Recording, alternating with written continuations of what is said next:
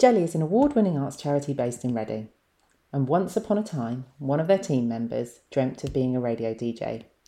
Thanks to podcasting, a global pandemic forcing all of our work online, and funding from the Arts Council England using money from the National Lottery, her dream has come true, and that's me, Kate. We hope that Jelly Sound and Vision will be a relaxed chat with interesting people who just happen to be creative and sometimes make art. My first guest is John Angerson, a photographer, who also happens to be one of our twelve Artists at Home, a residency programme we have been running during lockdown. So, now we're recording. I've lost every part of my brain. So that's good. What brings you to Reading, John? It's a funny thing. I've never quite worked out how I got here, but I've ended up here. I was living in London, having a very nice life, living in North London. And then me and my partner, Faye, had a baby called Daisy.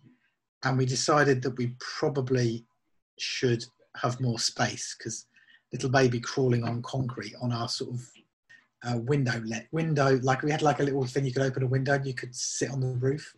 Safe. We thought, she, yeah, A, safe, and B, she needs some grass. So we, on, on a complete whim, Faye found this arts and crafts house for rent. It sounded like it sounded idyllic, um, in a place called Bix, which is near Henley. So she sent me photographs. I was away working at the time, and she goes, "Should we rent this? Rent out our flat and rent this place for a year? See how we get on." And I went, "Yeah, do it. Great idea." Next thing I know, we've transported ourselves into this house in Bix. Literally, the nearest shop was three miles away. We had the remnants of a Roman villa in the back field. It had pheasants nesting in the garden. It was the most, it was like living in a field. It was freezing. It was the coldest house I've ever lived in. And long story, short story, we decided after a year that we maybe needed a little bit more people around us. So then we went through the process of trying to buy a house, which is always a pain. So we found this place. We said, let's, so do you know when you walk in somewhere and you think, yeah, let's have this one. And we've ended up here, really. It's taken me probably a lot longer than uh, Daisy and Faye to get used to it, because that fear of missing out from not being in London is terrible. It still it still gets me sometimes. In COVID, it's fine. During COVID, I've not missed anything, but I often see all my friends out and about in London. I think, oh, I could still go, obviously, but it's just always that little bit of extra hassle, isn't it? Trying to get the last train home. I hate those last train homes. I'd rather get the clean, fast, tidy one, half seven or something. Yeah, the one that smells better. Yeah. Um, what is it? Faye's dad calls it the hospital train, the last one, because it is a bit grim, isn't it? So, yeah, so I've ended up in North Reading kind of without any plan, really. But now I'm beginning to get it. I'm beginning to, I think with anything, isn't it? You, with any place you move to, you have, um, it takes you a while to kind of get used to, you meet people or you feel co- geographical sort of psychological misplacement. When, you, when you're dropped in somewhere to live and you don't know where you're going and you don't know the routes, you don't know how to get anywhere. And you've, it's, it's quite, you feel quite anxious with, it, with your geography, not necessarily with yourself, but with the geography. And I had that when I first moved here, because when I was living in London, I had loads of friends nearby. I knew, you know, I know all the shopkeepers. I had a little office there. I had a little studio there. And I left all of that to come where it's a different lifestyle completely. I grow vegetables and make sloe gin now. who, who doesn't? Yeah, exactly. Who doesn't? I get I get that entirely though, because I moved, I, I grew up in Reading and then I moved away for many years and I lived in London for a long time. And I think the thing in London is you, there are, it's actually quite easy to find your community. I think that's what I found. And there literally everything is on your doorstep. Mm-hmm. And when I moved back to Reading, it took me a really long time to to to find that community. But then what I realised is when you find that community, it's really solid and mm-hmm. good and and and it's there. Yeah, yeah. And logistically, I think it's easier because in London, you know, I'd have friends who lived, you know, in South London. I'd never see them because like going from North, it's just like, ah, I can't be bothered. What's the point? Whereas here, you can literally get get around really quickly, can't you? There's not that same geographic issues. Yeah. Three hours it took me to get from North London to South London once. and it was always, you always arrived knackered and dirty and like black bogies. Oh, we should probably not put on a podcast. Sorry. But you're happy now. I think I've just stopped fighting it. I've stopped fighting that, oh, I should be here, I should be there. I do think it's partly an age thing as well. I think if I was younger and I'd left London to come here, it would be a different story. But mm. I kind of, I've sort of had my time of running around London. Do you know what my plan is? My plan is to retire to the South Bank. I, this, this is, this is my plan. So I'm going to retire to the South Bank and I'm going to have a little flat and the balcony is going to be full of red geraniums. Right. And I'm going to basically frequent Royal Festival Hall and that whole area with my husband, obviously he's still around. Yeah. And I will permanently wear red lipstick and uh, drink gin. Sort of like, yeah, lovely. That's a very specific plan. Isn't it? I'm not sure if you're going to be able to afford a flat in the South Bank, though. No, you can maybe rent one. Yeah, my, my, it's very my... small. You know those shoebox ones? I'm thinking about like the Coin Street development around Borough as well, like or somewhere like right on the South Bank. Mine is to move to France, uh, have some sort of house with loads of outbuildings that I could set stuff up and leave them and not have to keep breaking everything down. I'd have all, I'd get all my dart room stuff out of my shipping container that's still there and build the dart room again. I'd buy a two C V in light blue. Uh, but it's, actually, I'd buy a Citroen Diane, actually. That was my first car. And I'd basically bumble around some rural France, sort of photographing sunflowers. See, yours is also quite specific. And maybe, yeah, drinking. What would I be drinking? I'm not a big wine drinker, so maybe... I quite like the... Have you ever had homemade Pinot? Which is like a slow gin, but it, it's made with fortified wine. No drinking and driving in my Diane, though. No, because you don't want to wreck the Diane. No. So, John, how did you get started in photography? Well, I, I was very lucky. I, um, my dad was a kind of... really enjoyed taking photographs. I think he had a... He had like a little dark room when he, he was growing up.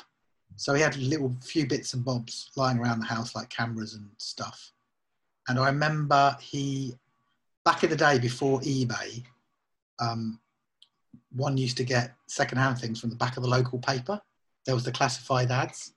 And I remember, distinctly remember him sitting on the table that he always sat at and read the local paper. He was, oh, there's a camera here. Uh, it comes with a lens and what have you. It's fifteen pounds. Should we, should we go and have a look at it? I went, yeah, right. So we got in the car. We drove round to this old boy. I think the truth is, I think my dad probably wants the cam- wanted the camera because it, it was quite a nice one and it was quite cheap. And we turned up. Transpires that the guy who was selling it was uh, quite a well-known... He was in his eighties. He was a North... I, I grew up in Northampton. He was a, a, a portrait photographer of some repute. Uh, anyway, he, he said, oh, put, he, my dad gave him, oh, I think I put some money in, bought this camera. And the guy said, here's a roll of film. Go and shoot it with your mum and dad and bring it back to me and I'll show you how to process it. So I went off into the garden, photographed my brother and sister and my, whatever you, made a few mistakes, went back to his house. He took me up into his bathroom, showed me how to process it. And that was it. I was hooked. Absolutely hooked. I thought, this is magic. I can get this little bit of film. I put it in some chemicals and then I can print it, and then I just became a bit obsessed with it. This was age, I was about fourteen, I think.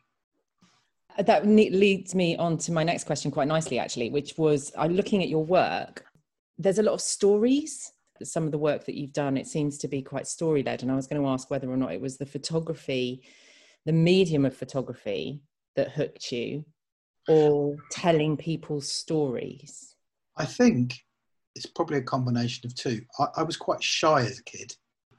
I wasn't a very social animal. I was quite, you know, I'd sort of avoid groups and stuff, but I had this camera and suddenly I, I became like a sort of Marvel comic character. As soon as I put the camera to my eye, I suddenly had confidence and I could talk and I would say, oh, could I photograph you?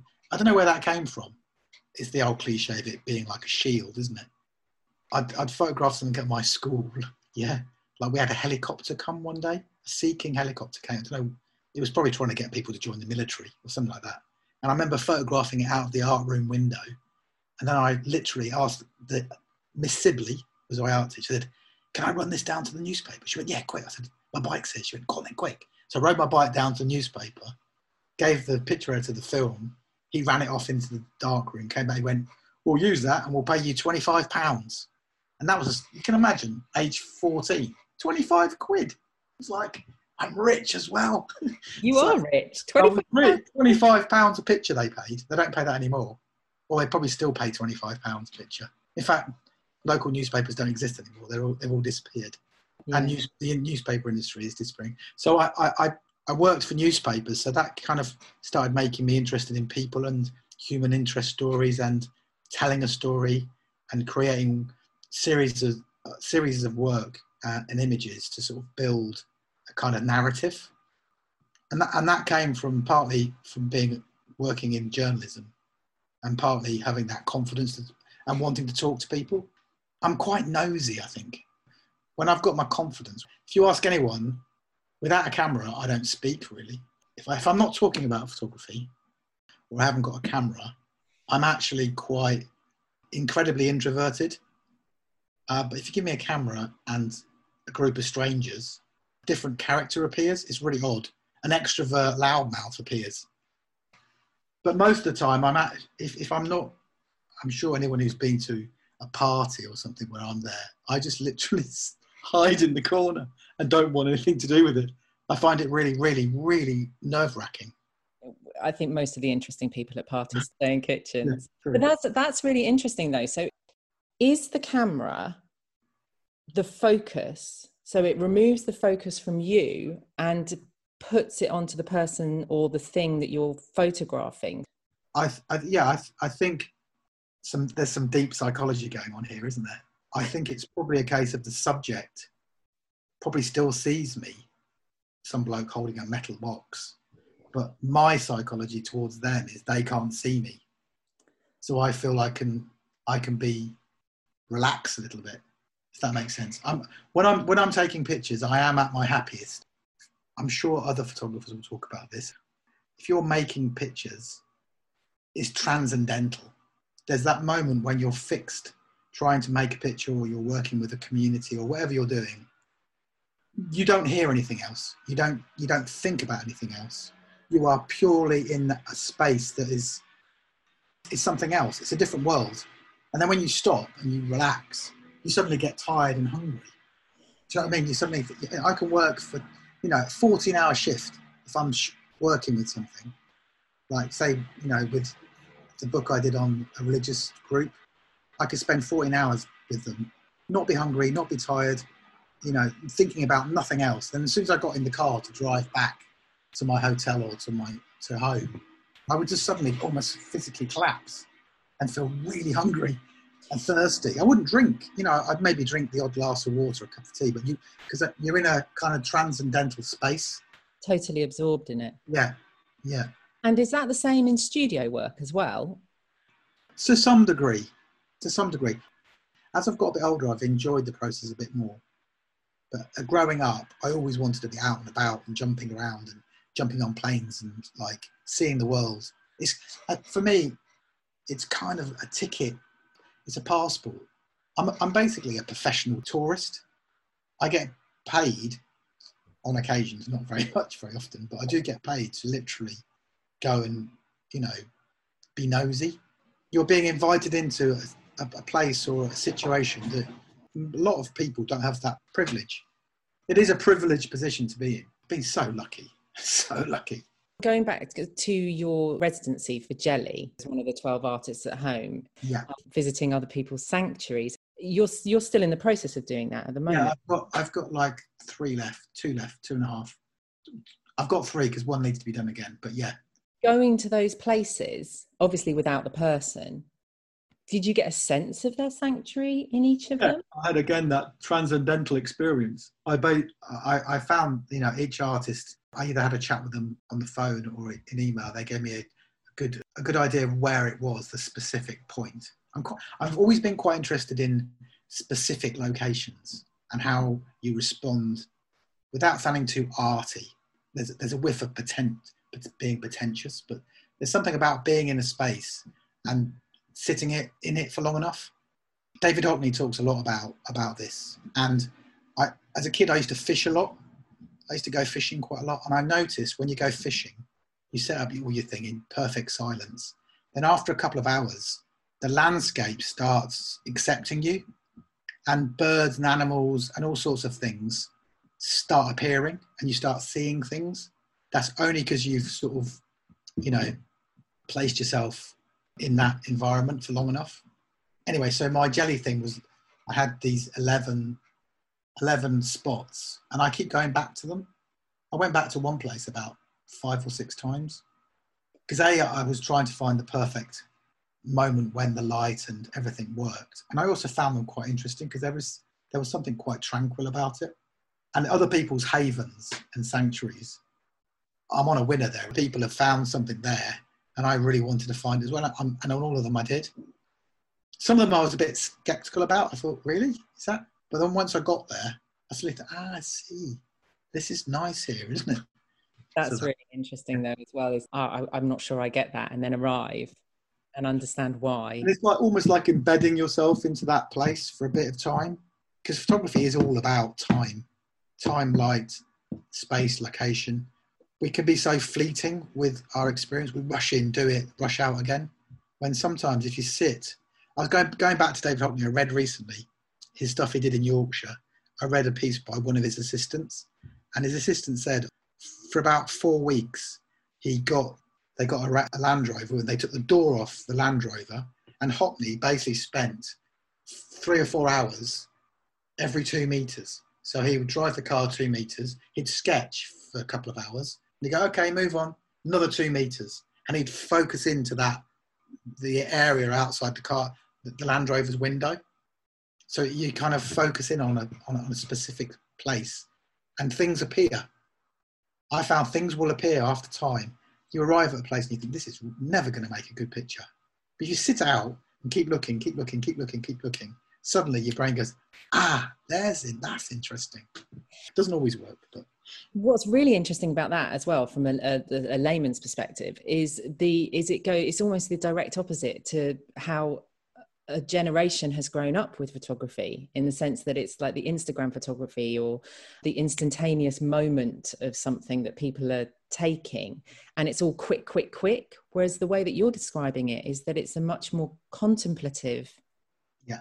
experience. Yeah, in the past, that's how I worked. You know, growing up, being a young photographer, I was, you know, literally parachuting into places and trying, you know, sort of snatching, snatching pictures. But now, as I've got a bit older, I find it more of a challenge now to, to arrive somewhere and there isn't actually anything there to really photograph, obviously, you know, obvious to your eye. And I found the more time you sit and wait for light to change or wait for something to happen, or, or just the way you see it. I think it's it's almost like it's like a backlash to myself, if that makes sense. It's like testing myself. I don't I don't want to I don't want to take pictures that I've taken before. Mm. I don't want the style to be the same. I want to challenge the way I approach it, which sometimes is really hard because you just default to the way you've done it before. And I try and think, right, I don't want to do it how I've always done it. Let's try doing it this way. It doesn't come instantly. You do sort of make quite a few duds. But then that's how you learn. Yeah, sure. Exactly. Yeah. So have you ever been to a location and just not found that moment or the lighting or the... Yeah, I, I, I've turned up, even with some of these that I've been doing um, for this at-home commission. Um, I've arrived, I'm trying to think of one. Whatever I did, it, it just... It, nothing would happen. It just didn't.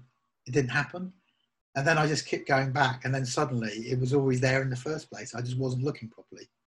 It was a picture of the uh, a greenhouse in a field, not a greenhouse, a polytunnel. That's the word, polytunnel.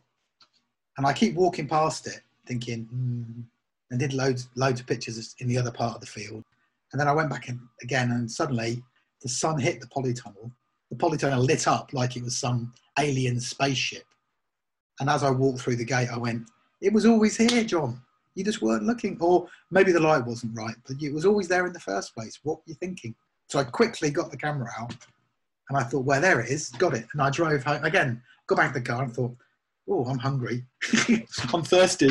Because I was in that, you know, I was in that space where I was just only looking. All I was doing was looking. I wasn't thinking about anything else other than looking. Looking is quite tiring. Because all your entire focus is going through your eyes and taking absolutely everything in, I would imagine. It's, yeah. it's like looking, looking at something and then just really absorbing it. Your whole yeah. brain is focusing yeah. on that one image. Yeah. And I love the idea that, I mean, I, I know which photograph you're talking about, and I, I loved it. I, I loved how extraordinary something so ordinary. Yeah. It was brilliant. Another really important thing I've got to say is what I think is a good picture, my audience don't necessarily do.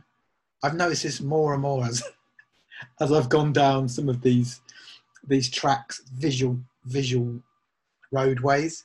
I think, oh yeah, this is great work, John. Yeah, people are going to love this. So I put it on Instagram or something, and you think, nobody's it, no one. Then you put the, a picture, you think, oh, that's a bit, oh, I don't know about that. But, and people go crazy for it. Not go crazy for it, but yeah, everyone goes, oh, great picture, you know. Or I'm not saying you should be guided by what Instagram or social media says, but it's really surprising what other people see in your work. I think what I think what happens with with photographers, if you, it's a bit like a musical instrument to some degree. The more and more you practice, the more the actual camera and the technique and all the technical stuff doesn't really, you don't really think about it. You just know that if, you know, I, you know, quite often I can look at a scene and go, the exposure is going to be whatever. And I can look at my light meter and I'm more or less there in the first place. But that's just from every day, from the age of, let's say, uh, eighteen, from the age of eighteen to the age of mid thirties, I photographed something every single day. Every single, maybe the, the odd Saturday off, uh, the odd Sunday off rather. I would be out photographing or meeting people or printing or experimenting or, you know, learning my trade. So now that I'm, you know, a bit older, I'm in my fifties, all that technical knowledge is sort of in a, in, a, in a deep hard drive somewhere in my brain, that I know that light with that combination, with that exposure, with that camera, that has, with that scan on in that colour space will do this. But I don't really think about it, if that makes sense. Yeah, it's second nature. I just, I just know that if, if I, you know, subconsciously I probably think I want, like those pictures from the at-home thing, I had no idea how I was going to, what the aesthetic was going to be. But the aesthetic, if, if you look through them, there's an aesthetic all the way through. And only after I've more or less finished it, I've suddenly realised what the aesthetic was. And that was something to do with always, in some ways, having the sun in it somehow. Don't know where that came from. I didn't even realise I was doing it. I just knew that I want the sun in. Maybe it was, we could go, we could do some post-rationalisation and say, oh, it's, you, you know, COVID, it's the new life, the new beginning for the world, or something like that, if you want to. But that wasn't, that wasn't a conscious thing until I laid all the prints out on my office, uh, my studio desk, and thought, hang on a sec, they've all got the sun in. Oh, well, that's cool. Well, yeah, exactly. It is cool. And it is that thing where you look and you are subconsciously creating a collection mm. without actually making it, like, having to sit down and say, I would like the sun in this. This, yeah. is, this, this, is, this is how I want this to work. It's, it's, the images are creating that for you. Yeah, because I do think they look like a collection. It, it was really interesting sort of seeing them come through to see whether or not different people's sanctuaries, how they would appear. I mean, where do you think, do you think you'll go further with that? Residency is coming to an end. Yeah, I think, I think the word haven has come back into play. I don't know where that's come from. Because the idea purely stemmed from, uh, I saw, I saw the commission, and then in, in all fairness, I said to Faye, I, should, I really fancy doing something about, and then she's, and then she said, don't forget we need to go for our, our, our, our walk today. Don't forget our hour's walk. And I suddenly just thought, and then Daisy, my daughter, goes, can we go to Woodpecker Woods again? And I went, Woodpecker Woods? And she went, you know, the one with the woodpecker, because we keep seeing, and I went, that place, we've we've we've found a, a location near our house, and we've sort of we've you know adopted it as our as our sanctuary. It's not the word sanctuary hadn't appeared then, but sort of that's we've we've sort of claimed it for ourselves. So then then I suddenly just started thinking sanctuary. It's, it's a place we go to, like, forget what's, because it was all getting a bit scary with that COVID at one point. You know, it was all getting a bit strange, wasn't it? I was thinking, you know, there's no, you know, we couldn't go to the supermarket, and everyone was looking terrified. Everyone was terrified. And I was thinking, this is getting a little bit scary. But for some reason, when you go on those walks, it sort of seems to sort of drift a bit further away from being as scary.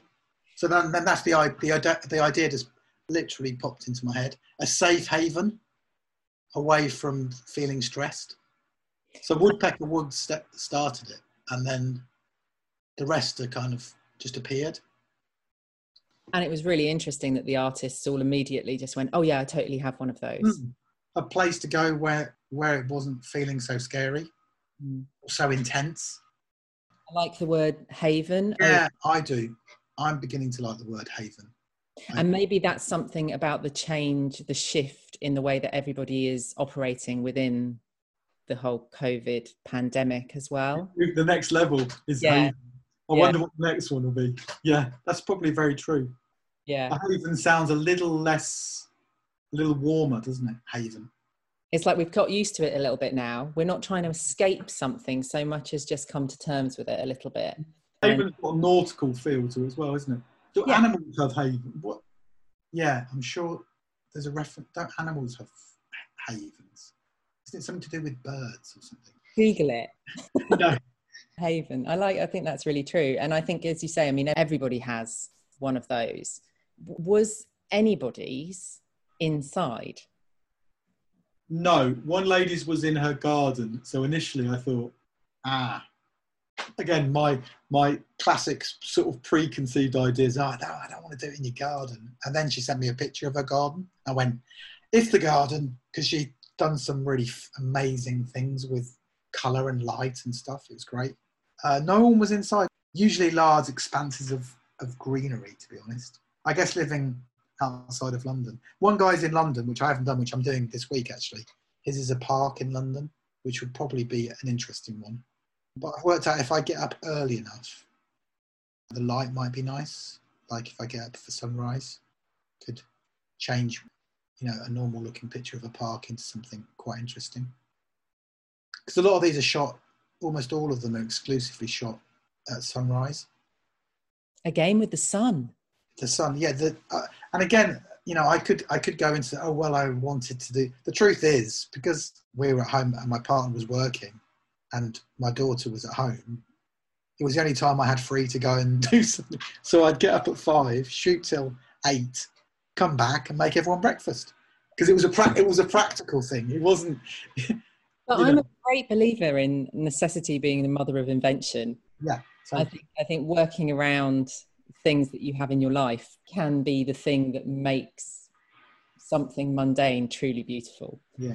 And there is something really nice. I've always been a big fan of mornings. That might sound a bit, a bit strange, but I, I am always been quite an early bird. I'm not so good in the evening. I'm usually asleep by ten o'clock. But oh, I absolutely. Mornings are the greatest light. During the whole lockdown mm-hmm. situation, people's cha lives obviously changed dramatically. And, you know, you never know, we might be headed there again. Who knows? But what would you personally keep from what you experienced? The, the usual the usual answers. The play, the plane noise has gone. I heard one the other morning, and I said to Faye, I said, there's a plane. She went, oh, wow, yeah. If you listen out now, there's no planes, is there? There used to be planes all the time. All the time, crisscrossing the sky. And uh, what else would I? Um, well, it's, it's, it's, it's, it's just that everyone I know seems to have connected back to the outside. You know, that's what we, that's what we're kind of, you know, our core being is all about that, really, isn't it? Growing stuff and sort of experiencing stuff outside. The weather was lovely, wasn't it? We've had some lovely weather. So I think, without sounding too cliched, I, I know I know it was pretty, you know, tragic that so many people have died, but I think I think there's a, a sort of wake-up call that A, you don't have to check. You don't. We don't have to all run around like headless chickens, uh, driving everywhere, flying everywhere. We've all survived. You know, the majority of the population have, have survived this. It's unfortunate that a lot of people haven't, but there must be some good that we can take from this, in a positive sense. I think, you know, being a self-employed freelance, my life hasn't changed that radically. I've obviously worked a bit less, but I was always in a kind of quite solitary being, because like you're self-employed, you kind of, it's all piecemeal work. Sometimes you're really busy, sometimes you're not. Sometimes you spend the day making slow gin, like I was saying, or some days you're busy working, you know, driving into London, creating all sorts of different projects. And everyone seems to be working from home now. And I've always been, I've always worked from home or from a, you know, a little office somewhere. So my life hasn't really changed. So I think there's some positives. I hope there is. I can't, I, I really can't see it going back to what it was before, because it, it won't be able, it won't be able to. Yeah, I completely agree with you with the, um, see, that's why I was asking about the whether or not anybody's sanctuaries were inside. And, and I think it was that when, when suddenly when people were told they weren't allowed to go outside, or they weren't, they could only go outside for an hour, it became the most important thing. And I think that's a really nice thing to grasp onto, but also to acknowledge the fact that not everyone has that outdoor space. Yeah. In kind of urban environments, parks are really important, and and wood. They closed up some of those, though, didn't they? I, I think I do think you and I are probably were very privileged during this whole period, because we have got outside space. Mm. I don't know how I would have felt about it all if I'd been stuck in a room all day. Well, that's what I mean. That's why it's like when they closed the parks, some, yeah. some councils closed the parks, I was like, you can't, you can't, you actually can't do that. And then they open them again half yeah. a minute later, thinking, no, we actually can't do that. Yeah. Like, that's really important. I think we are all fundamentally wired for that existence, but I think we all get so wrapped up in everything else that we forget what, we we lose all that that feeling, because there's not there's nothing better than having your hands in mud, growing stuff, or out in a forest or by a river or by the sea, sort of just like getting dirty. Yeah, I think that's something that is our core. But I think, including myself, you know, so many times I've sort of spent weeks and weeks not leaving the house, just working, or in my in my studio, not leaving.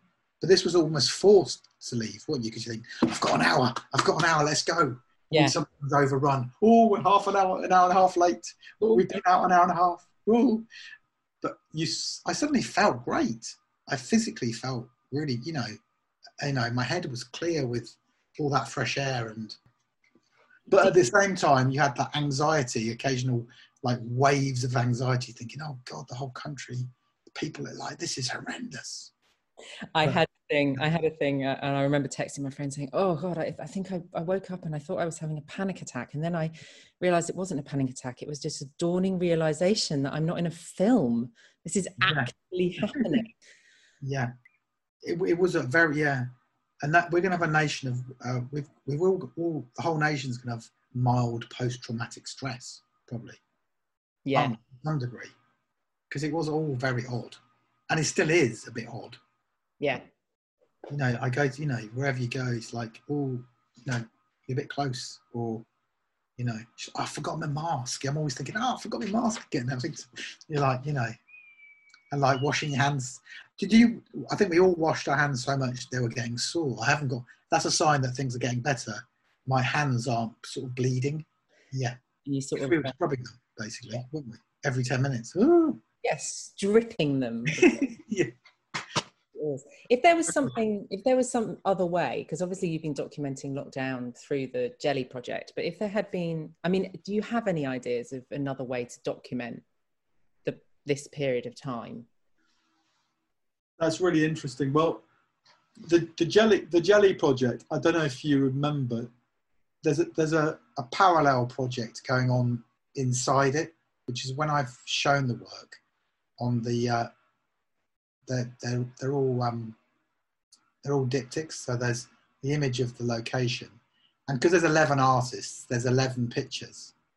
Uh, but the, the other side is my kind, it's actually my daughter's sanctuary, if that makes sense. Mm. So everything, so during all our walks, she would, like most kids, arrive, she'd just put things in my pocket as we're walking around, or I'd have to carry a bag. Oh, don't forget the bag, Dad, Daddy, because uh, we might collect some. And she collects all these little trinkets, and I've got a pile of them all over there at the back of my office. And I've been slowly sort of making still lives of these.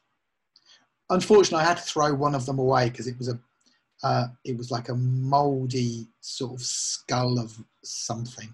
Oh no, you shouldn't have. You should have given it to me. I could have bleached it. My son's. Oh all... no. He's got, honestly, I've bleached so many skulls. Oh, I. Genuinely, I... they're in perspex boxes in his room. Ah. Uh, next, should... oh, next time I'll bring it to you. I've been busy redoing other projects as well, because I've been working on a project I shot years and years ago, twenty-five years ago actually. And I I listened to a Zoom conference during lockdown, and one of one of the photographers who was giving Zoom said, he was talking about how you edit for the, the time you're the time you're in. So when you, you make a set of work, your the way you edit it is all to do with what was going on at the time. A, in your head, B, in the sort of societies, you know, the the largest, you know, social conscience of the society. Um, he says, he, he mentioned going back to old work and re-editing it completely with a different, fresh set of eyes. So I went back to a project on, I'd done on astronauts. I, I spent some time following a group of astronauts from the moment they were chosen to the moment they went up in space. So I got all the negatives out, literally everywhere. And for about a week and a half, re-edited the whole project, and suddenly realised that I'd I picked, I hadn't picked pictures. I don't know why. I think it's because you've got an emotional attachment to them. Because at the time of shooting, you think, oh, I'm glad I've got that one. That's what I really wanted. Because it was probably hard to get, or it was difficult to get, or there was a reason why. But when you haven't got that memory anymore, the memory's removed from actually taking them. You know, you look at them, you don't even remember taking them. You suddenly start seeing a whole set of pictures that weren't there before. So you could have two entirely different projects. Like yeah. this. The same source material, but actually it comes out as two yeah. almost entirely different projects, just because for, well, I mean, it's your eyes, they're your eyes looking at it, but you don't remember those eyes. They're eyes, they're eyes from a, a past. You do, there's no memory of taking them. So if you can imagine, when you edit, you still have the memory of actually what was there, and the movement, maybe the memory yeah. might move. Yeah, yeah. Or, or you can, you've got um it's got baggage, hasn't it? It's got baggage from the fact that you, oh, I traipsed up that hill and it was raining, and like, you know, and my foot was hurting, and oh, the car got a parking ticket, but I got the picture. Yeah. And if I got the pictures, if you go back to them right. ten years later, you have no memory of the hassle you went through to get them. You just see them what for what they are. And you have a, has a completely different way of working, which is actually quite refreshing. Because yeah. I suddenly thought, John, what were you thinking? Why have you never printed this picture? It's lovely. It's a great, but for some reason I hadn't, I think it's, yeah, it's because I had a different, I think partly because I was on deadline with it, and it had to get out, because I think um, uh, the Sunday Times magazine were using them. They'd, they'd agreed to use them. So when I got back to England, it was all hands on deck to edit and get the prints sent. So I was literally, you know, had like about three or four days to turn the whole thing around. So I was editing really quickly. And that's in my head, that's what I went, that's what I kept in my archive. But when I've, uh, you know, remastered it again, it's a different set of pictures. And age as well. I mean, you, yeah. the, you're sort of getting older. It changes the way that you look at the stuff that you've done in the past, doesn't you're it? You're less brutal on yourself, I think. If it's slightly out of focus years ago, I'd have gone, oh, it's not, it's not, it's not perfectly fine. But now I just think, oh, it's a nice picture. It doesn't really matter if it was perfectly sharp or perfectly out of focus. So, yeah. You could do a whole series of them. You know how they um, they do film reboots? You could just do a reshoot with all of your collections twenty-five years on. Yeah, it's not a bad idea actually. I might, yeah, I might redo the the, the religious cult I did after they've disbanded now. They've, all, they've shut the whole thing down. Oh, that would be really interesting. Yeah, I think I think that's something I might I might wait a bit, because it's still quite it's still quite raw for me and for the whole the whole group. So maybe in another ten years' time, I might. Can you explain a little bit about that project? So I spent like I, it started off as a college project. in the in the sort of late eighties, and I there's a group called the Jesus Army. They're like um a charismatic Baptist group who all live in shared housing with shared wealth, shared, shared purse. So they have like loads of community houses all around England, and, and there's some in Scotland as well. And I, the headquarters was based in my hometown where I grew up in Northampton. So I basically followed them for about fifteen years, going there, I don't know, five or six times a year, and just sort of built up a relationship with them. And then I did a book on them that was published probably about five or six years ago. Yeah, so it was like a proper embed, embedded situation of, and photographing it without any, you know, nothing was set up or posed. It was all very observational, documentary, all shot in black and white.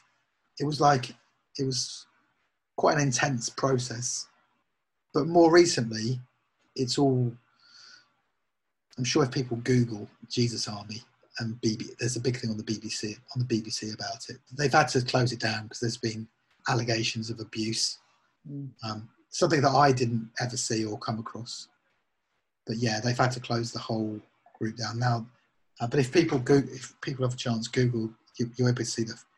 I don't want to get you know into any libelous controversy about it, but yeah. But, it, but it's amazing that you were able to follow them for yeah. such a long time. When I first started photographing them, there was like about sixty members, and then when uh, when they disbanded, again I checked my numbers, but we're talking in the thousands, thousands of members. So it grew and grew and was incredibly popular, and they had probably maybe eight or ten different community houses all around, massive, you know, huge Victorian buildings all around the U K where people would live in commune. Uh, and they have got a big, uh, big farm and headquarters in, in Northampton. And they ran quite a few businesses in Northampton as well. Like they had a camping shop, they had health food shops. They were kind of like a, you know, a huge, huge um, organisation. But the whole thing's been closed. Would you look for a similar project again like that, with that kind of longevity? Yeah, I, that's uh, interesting you say that. I, I've been off in the last few months, last six months, I've, I've been photographing mostly landscapes in inverted commas. Uh, and I do miss people a little bit. I do miss embedding myself into some form of community, or some sort of project that involves uh, humans, because I find myself, I am going a little bit back into being introverted again, and I probably need to get out more. um, well, not get out more, but have more interaction with other people. So my next project, I believe, I have no idea what it is, but I like to think I'm being called. Something is telling me that I need to go and do something with, more with people. But people are so much harder. People are so much harder. Is it because they don't sit still? No, well, they, you know, you have to sort, yeah, yeah, it's, it's a tricky one, isn't it? You have, you have, it's, it's not as, it's not as transcendental, I find. You've got to put a lot more, a lot more of yourself into it. Not that you don't with landscape, but it's a very different, you know, trees don't, trees and grass don't, you know, aren't political, are they, so much? They, they don't answer back. Yeah. I don't, yeah. Maybe I'm just scared. I'm just avoiding it because, I, you know. After six months of lockdown, I think maybe you should maybe get back out there. Yeah, yeah. So, yeah, I, I'm pretty sure it's going to be more people-based. What about animals? No, I'm rubbish. We've got a cat and I'm not very good with her. I like her. She's very sweet, but we're not, yeah, I I didn't grow up with animals actually, so I'm not that good with animals. Um, I do like an animal, but um, no. Not to photograph. Maybe maybe it'll be people, but but a little, you know, a sort of hybrid between what I'm I've been doing. Like my last my last series, my last few projects have been devoid of people, but you can sort of see the traces of them. So maybe my next project will be a bit more people focused, as in you might be able to see people in some way, I think, maybe, or maybe I, maybe not. See what happens. Yeah. So I was just thinking, because a lot of your work that, that I've seen for newspapers and magazines is, is portrait mm. photography. Mm. So do you, do you make, do you, I mean, is there some, on some subconscious level that your, the people work, is the work work? And Mate, I think there's a degree of that going on. And if I'm brutally honest, the majority of editorial work is people. It's very rare that you'll get an editorial commission that doesn't involve people or portraits. It still exists to some extent. You do get the odd one that's not people as in, you know, portraiture. You do get some that are, you know, more like maybe a travel piece or a piece about an area, or you can, you know, a, a sort of geography piece. But I would say eighty percent of it is people focused. So that's kind of the way the market is, to make a bit of money to pay for you to go and do your own personal work. Does that make sense? Mm. If you look at any editorial magazine, any any newspaper, magazine, um, periodical, you know, any of those, it's predominantly predominantly portraits. So that's how I've, you know, my web, my my my editorial work is mostly. That's why it's portrait. That's why it's people. I've photographed all sorts of weird and wonderful human interest stories. And in proper events, events that people. I mean, oh, they, yeah, proper events, and they properly sent you. They sent you. They sent me for, like, you know, weeks on end. Do you know what I mean? They'd say, right, go and, you know, come back when you've got what you need to get. Yeah, don't over, don't overdo, you know, if you're staying in a hotel, don't, don't send me a bill for the minibar, you know. Just, you know, go easy on your expenses. But oh, that's very nineties. Yeah, it was very nineties. I, I've noticed another thing is, like, particularly in the photography world, it's not so much about, about the photographer's work anymore. It's sort of almost flipped on its head, and it's about the photographer. It's about how you're perceived as the photographer rather than the work you're producing. Don't get me wrong, there is still avenues to get this sort of work out. Yeah, you have, you, you can find ways of making this kind of work and having an audience. But I think the traditional ways of getting that work out have slimmed down to virtually nothing. There is, you know, you can make, you can produce your own books, you can make your own zines, you can, you know, there's quite a lot of websites online that you can share this work with. There's organisations like Jelly who love it. Organisation like Jelly, there's the Arts Council. So there, there are still ways, but there's no way of, there was always like a, a kind of route to the mainstream. Does that make sense? You could shoot interesting human interest stories, and then on a Saturday or Sunday, you know, it would reach two million people. That still happens. There are still, you know, two million people reading the Telegraph magazine and the Sunday Times magazine, but the content is a very different set of content. It's a very aspirational content, and the, you know, that's not. That, again, I'm contradicting myself. There are the occasional story you get in those magazines that are the sort of things that I do, but I just think there seems to be less of it. So, just to finish up, yeah, you've probably played this game before. Mm-hmm. I hope you have. Uh, it's not really a game. It's more of a question. Dream dinner party. Oh my goodness. How many do I get? Well, I'm going to say six. That's quite a lot. But that's not good, is it? Because six, six and, and you is seven. Six and you and your, and, and your partner. Okay. Okay. Okay. Your daughter can come too. Yeah, she can come. Brian Eno is number one. David Byrne from Talking Heads can be the, the sort of music department, top end of the table. And then we'd have, um, oh goodness, who would we have then? Then we'd have... There's interesting conversations going on between Brian and David already. Yeah, we can leave them to, they'll just look good, won't they? They'll, look, they'll just look cool in the corner, really beautifully dressed and yeah. Just cool. Alan de Botton can be, oh, um, okay. Alan de Botton can just be sort of like, same age as me, actually, Alan de Botton. Mm. Um, he can be in the middle of the table, just sort of being clever. I'd like to invite David Hockney as well, probably. Excellent choice. Bring David Hockney in. He's, he's quite hard of hearing, so we'd have to put him near someone who can shout. Yeah. Um, how many's that? One, two, three, four. I've got two left. We'd need some sort of like... Uh, I tell you who I really like. I've always really liked Tony Benn, the M P, who, who died last year, didn't he, or the year before.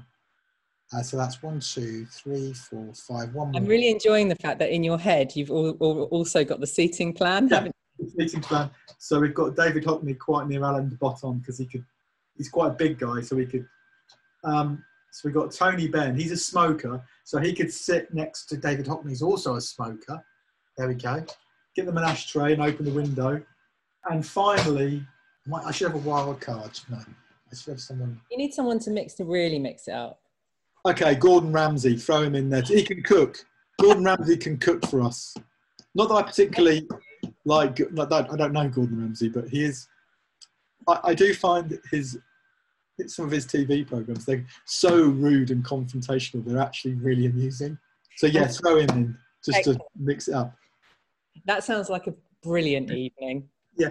Who do you think your daughter would get on best with out of those? Oh, that's a good question. She'd probably, I think she might get on with someone like Alan de Botton, actually, because he seems like quite, he's the sort of guy that would be on his hands and knees, wouldn't he? Yeah. Probably reading her, yeah. trying to work out what she's thinking and how she's behaving and why she's behaving in such a way, uh, but in a nice way.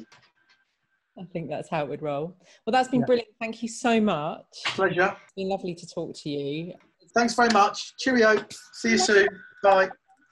Thanks for listening. And if you want to find out more about Jelly, the best way is to check out our Insta, Facebook or Twitter feeds using the handle at the Jelly Reading. And keep your ears out for the next episode of Sound and Vision coming soon.